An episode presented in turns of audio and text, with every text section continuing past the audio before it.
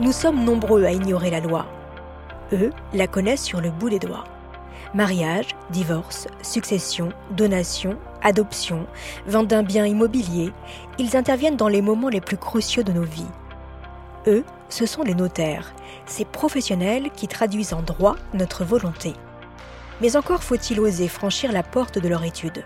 Leurs conseils sont souvent gratuits et payer quelques centaines d'euros un acte notarié peut prévenir de bien mauvaises surprises dans le pays d'Auge, en Suisse normande, dans le fin fond du Cotentin, ou encore en plein cœur de Caen, quelques-uns des 380 notaires installés dans cette région m'ont ouvert leurs portes pour me livrer des histoires particulières.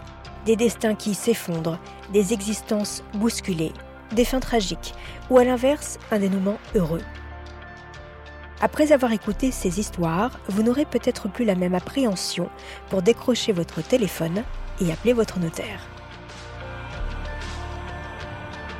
Je suis Caroline Nogueras, bienvenue dans Histoire vraie, les notaires vous racontent, un podcast réalisé dans le cadre du partenariat entre la Banque des territoires et la Chambre des notaires de la Cour d'appel de Caen.